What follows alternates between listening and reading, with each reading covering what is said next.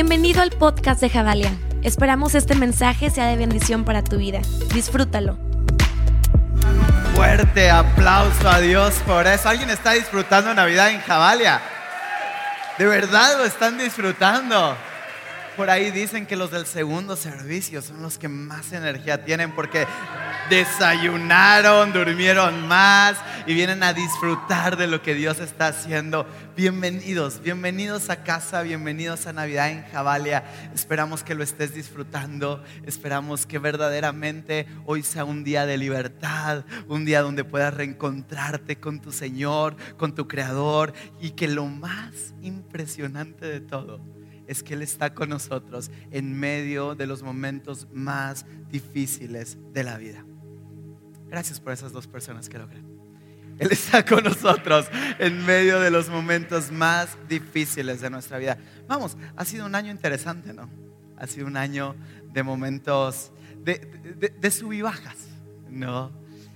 Y amo estos momentos porque momentos difíciles revelan corazón. Digan conmigo, momentos difíciles revelan corazón. Nunca voy a olvidar una vez que estaba viendo ah, las noticias por un desastre natural que hubo en el país. Fue, fue un huracán. Y recuerdo que está todo.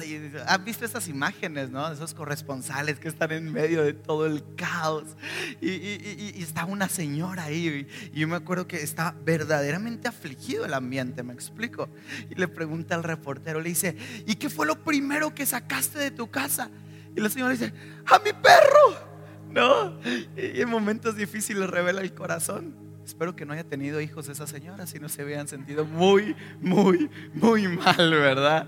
Pero cuando estamos en momentos de presión, en momentos difíciles, en momentos donde necesitamos verdaderamente tomar una decisión rápida, entonces sale qué es lo importante de nuestras vidas que es lo importante de nuestros corazones, que tiene sentido, que amamos verdaderamente. En momentos difíciles se revela el amor verdadero. Y me encanta vivir una Navidad en medio de pandemia. Porque yo recuerdo, no sé tú cómo pasabas tus Navidades, pero mis Navidades eran hasta cierto punto muy clásicas, hasta que conocí a otras familias que, wow, qué Navidades, ¿no? Literalmente apegados al guion de una Navidad. Y yo recuerdo que, yo sé que aquí celebran más reyes que Navidad, pero de donde yo soy, reyes ni los celebramos, jamás, ni un solo rey, si los conocen, díganle que qué manchados que también lleguen al norte, ¿verdad? Ni un solo rey mago fue amiga jamás, pero Navidad era Navidad, ¿no? Y, y ¿recuerdas tu Navidad cuando eras pequeño? ¿Cuáles eran tus expectativas de Navidad cuando eras pequeño? Todos, todos, todos, en algún punto teníamos una expectativa de Navidad. Yo recuerdo que para mí era ver a mis primos, esos primos que dos minutos después de que llegaban ya nos íbamos a estar peleando, pero quería verlos. Me explico, porque así somos cuando somos niños, ¿no? Y, yo recuerdo que yo los quería ver y era emocionante porque iba a haber un intercambio. ¿Alguien le ha ido mal en intercambios? Sí. Padre, sana los corazones de tu iglesia, por favor. Ya así te, te, esmeras, ¿no? Y luego te regalan calcetines. No hagan eso, qué mala onda. Bueno, ya de grande los valoramos. Pero de pequeños es como, no, quiero un juguete, ¿verdad? Y, yo recuerdo esas navidades, esos momentos, y el intercambio, y la cena. Y, la realidad es que eh, eh, eh, culturalmente se genera una imagen, una expectativa de lo que debería de ser Navidad para mí Navidad era que mis tíos cocinaran algo rico, que mis primos llegaran a casa de mi abuela y lo más importante, que me dieran buenos regalos. Si no había buenos regalos, no era buena Navidad, ¿no? Recuerdo bien una Navidad, ahora Dios me está revelando. Recuerdo una Navidad donde no me metieron en el intercambio. Y cuando fue el momento de tú a quién le traes, ya, ya, sabes, ¿no? Y así hasta que se rompe la cadena y luego ya yo empiezo. Terminaron todos y yo no tenía nada. Sé lo que es la depresión, amigos. No, fue horrible, ¿no? Ya, quién sabe qué, cómo se las ingenió mi mamá, mis tíos, no sé qué, y al final tuve un camioncito de volteo. y, y tenemos una expectativa de lo que es Navidad. Tenemos una expectativa de lo que es vida, tenemos una expectativa de lo que son relaciones, tenemos una expectativa de cómo deberían de ser las cosas. Pero a veces esas imágenes carecen verdaderamente de sustancia, carecen verdaderamente de intención, carecen verdaderamente de un espíritu, que es lo que verdaderamente hace que las cosas valgan la pena. Un ejemplo práctico. Ah, ¿Alguien alguna vez le ha dado una moneda a las personas que les limpian el parabrisas en la calle? ¿Sí? Espero que sí. Ah, todos podemos dar una moneda a las personas que nos limpian el parabrisas. Pero verdaderamente y genuinamente en nuestro corazón había una necesidad de bendecir a esa persona. Esencia es importante, porque esencia es lo que le da sentido a nuestras acciones. Todos hacemos buenas acciones, me explico. Espero que sí. Todos podemos dar un abrazo, incluso todos podemos decir un te amo, ¿no? A veces a cosas que verdaderamente no amamos. Ay, mi perrito, cuánto lo amo, ¿verdad? Y luego vas con la esposa, te amo. Igual que al perro, diferente. No sé, ¿verdad? Espero que diferente. Y, a veces no hay sentido, no hay porqué de nuestras acciones. Yo puedo bajar mi ventana, darle cinco pesos, seguirme. ¿Quién sabe eh, cuál es la vida de esta persona? Sé que es complicado eh, en nuestro país tenemos, no sé si lo sabías o no, de los primeros lugares en el índice de trata de personas. Y a veces pensamos que trata de personas solamente son cuestiones sexuales, pero no. Hay gente que es forzada a trabajar para poder llevar dinero a sus cautores, pero ese es otro tema. Y eso es irrelevante para el mensaje, solo quería decirlo.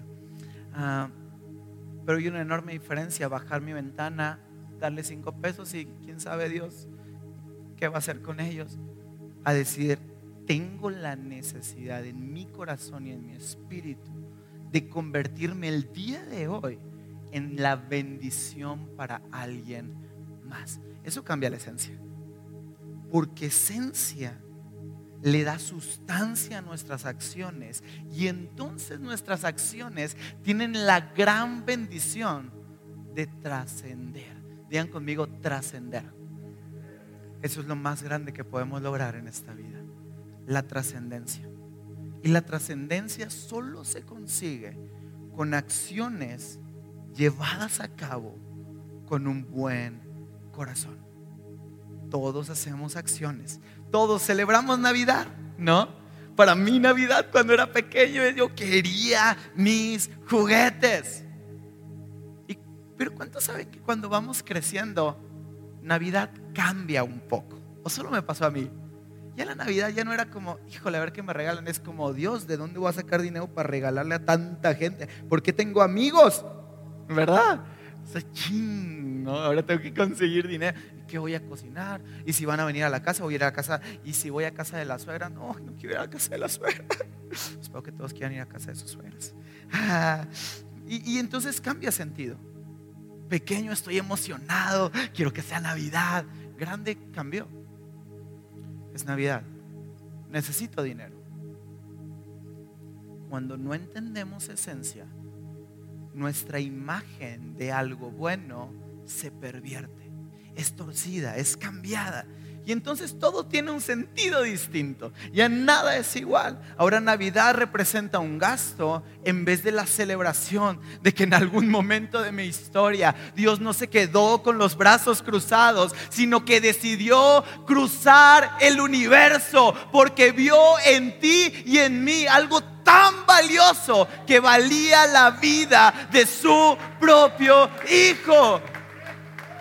Esencia cambia acciones y acciones con esencia trascienden, hacen cambios.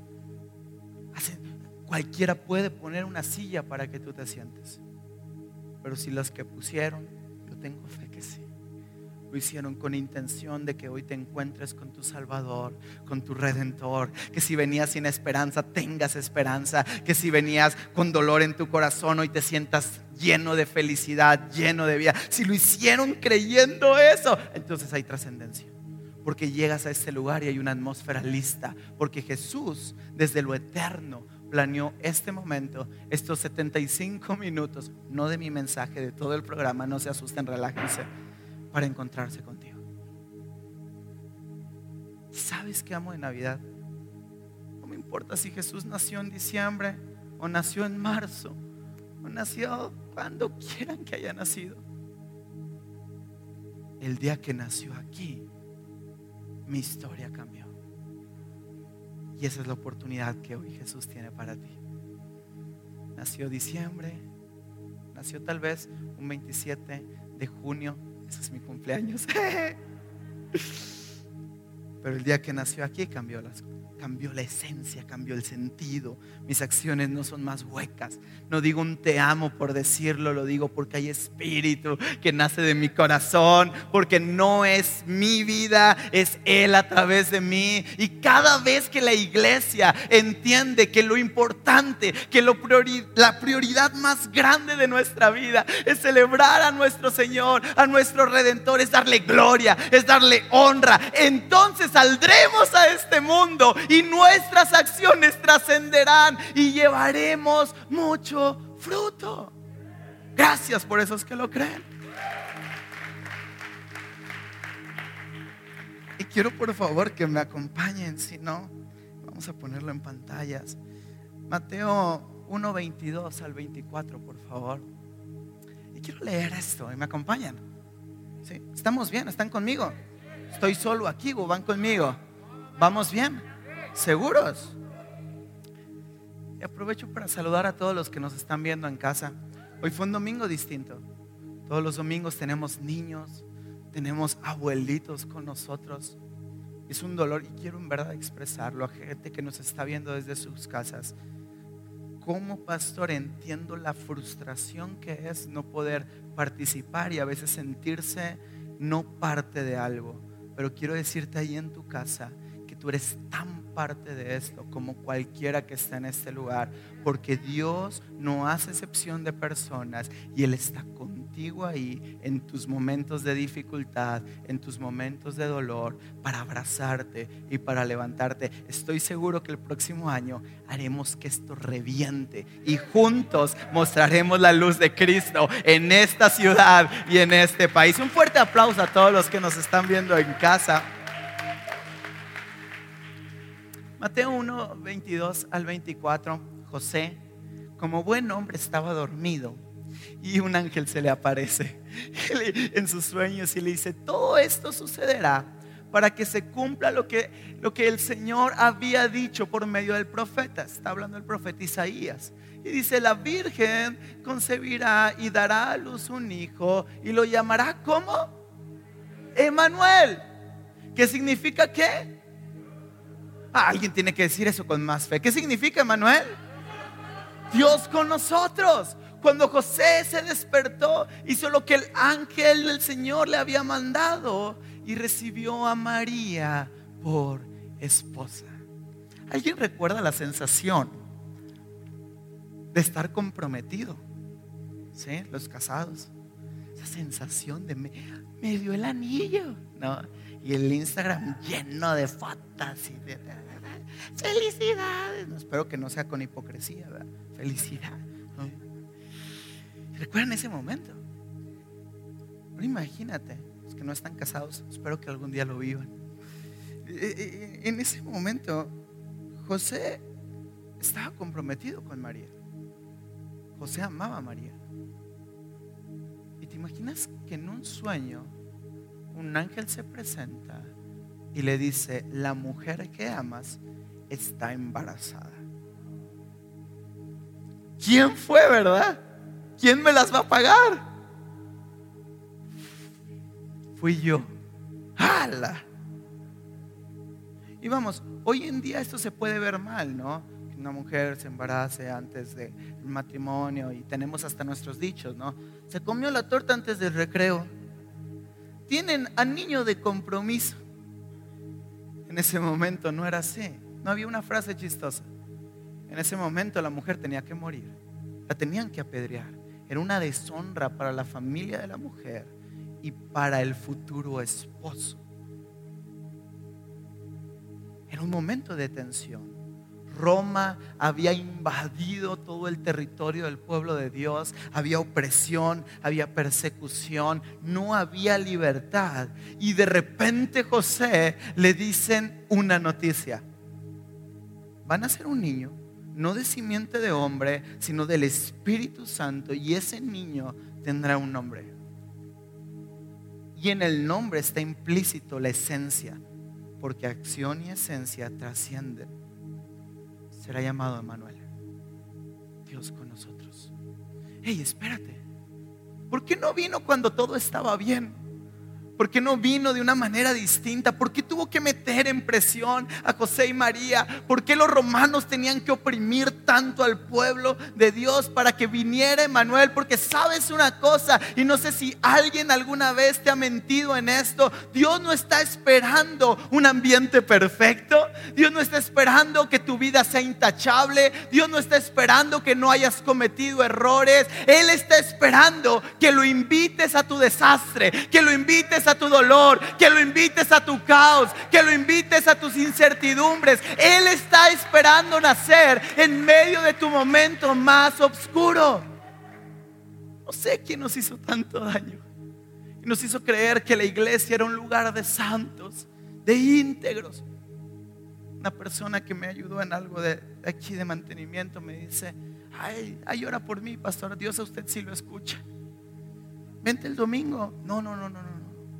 Yo no, me, yo, no merezco ir a la iglesia. ¿Quién te dijo esa mentira? Dios a mí me oye, sí, también a ti. Y la iglesia, la iglesia es hermosamente caótica porque está llena de gente rota que está lista y dispuesta para que el perfecto nazca en nuestro corazón y desde adentro vuelva a construir todo lo que en algún momento se rompió. Y yo creo eso para ti hoy que hay gente aquí que está volviendo a tener vida, que hay gente en sus casas que está volviendo a renacer esperanza. No importa que estemos situados, nadie sabía que íbamos a tener un virus. Solo tuvimos seis meses de iglesia y me quebré junto con el UDM la cabeza para planear 12 meses. Eso es frustrante. Planeas y no puede ser, ¿verdad? Y sabes, justo en los versos, cuando hay la promesa de que Manuel estará con nosotros. Hay un verso que me quiebra el corazón y está en Isaías 8:10. Dice, tracen sus estrategias, pero serán desbaratadas. Pongan sus planes, pero no serán realizados. Entonces aquí está el problema. Porque Dios está con nosotros. ¿Qué? Voy a planear voy a crear, voy a creer y no va a salir, pero me está diciendo que Dios está conmigo. Sí, la vida es la vida. Perdóname si alguien te dijo que aceptara a Jesús en tu corazón, si van a acabar tus deudas, si vas a ser rico y vas a tener... ¿Sabes una cosa? La vida fabulosa que tenemos con Jesús es que va a haber problemas, pero no estamos solos. Va a haber dolor, pero no estamos solos. Va a haber enfermedades, va a haber pandemia, va a haber crisis económica, va a haber momentos que vamos a ser sacudidos como iglesia porque los necesitamos, porque en medio del infierno se revela el corazón, en medio del dolor sale lo que es importante. Y quiero decirte algo, yo no sé cómo va a venir el próximo año, no me las quiero dar de adivino, yo no sé qué va a pasar, yo no sé qué te espera. Lo que sí te puedo decir, lo que sí te puedo asegurar esta mañana es que no vas a estar solo.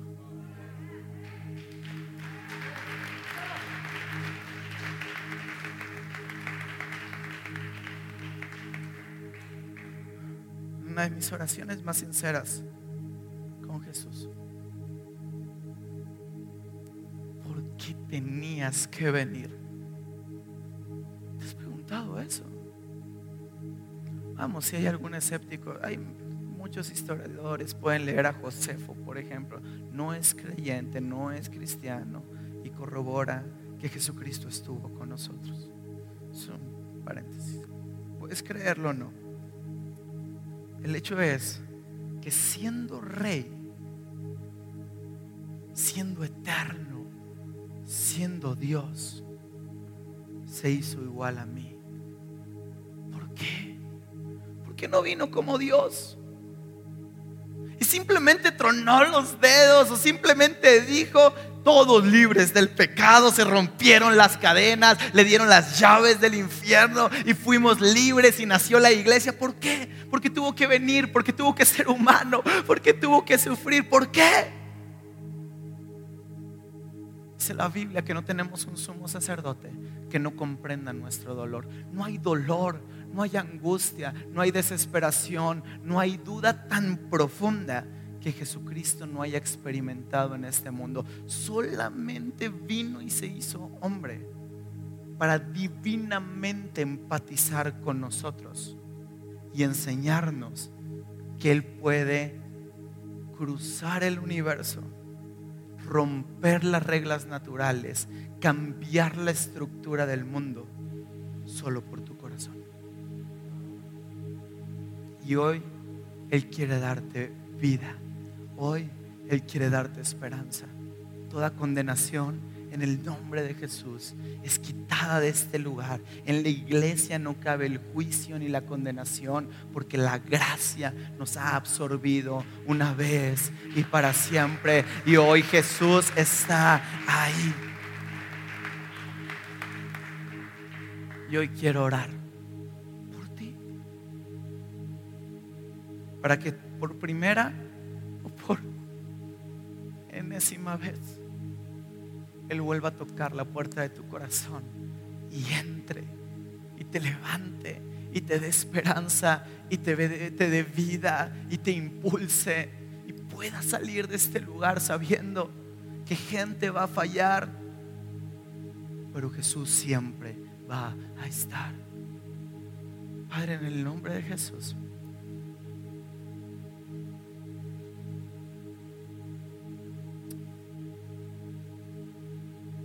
Libertad, trae esperanza, trae paz a cada corazón que hay en este lugar. Nace Jesucristo en nuestro corazón una vez más.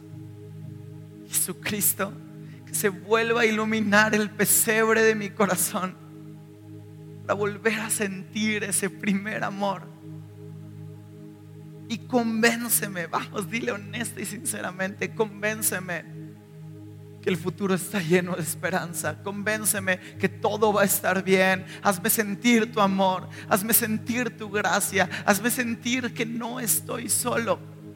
Y dame la fuerza para seguir adelante. Quédate con tu iglesia y trae paz y visión en el nombre de Jesús. Amén.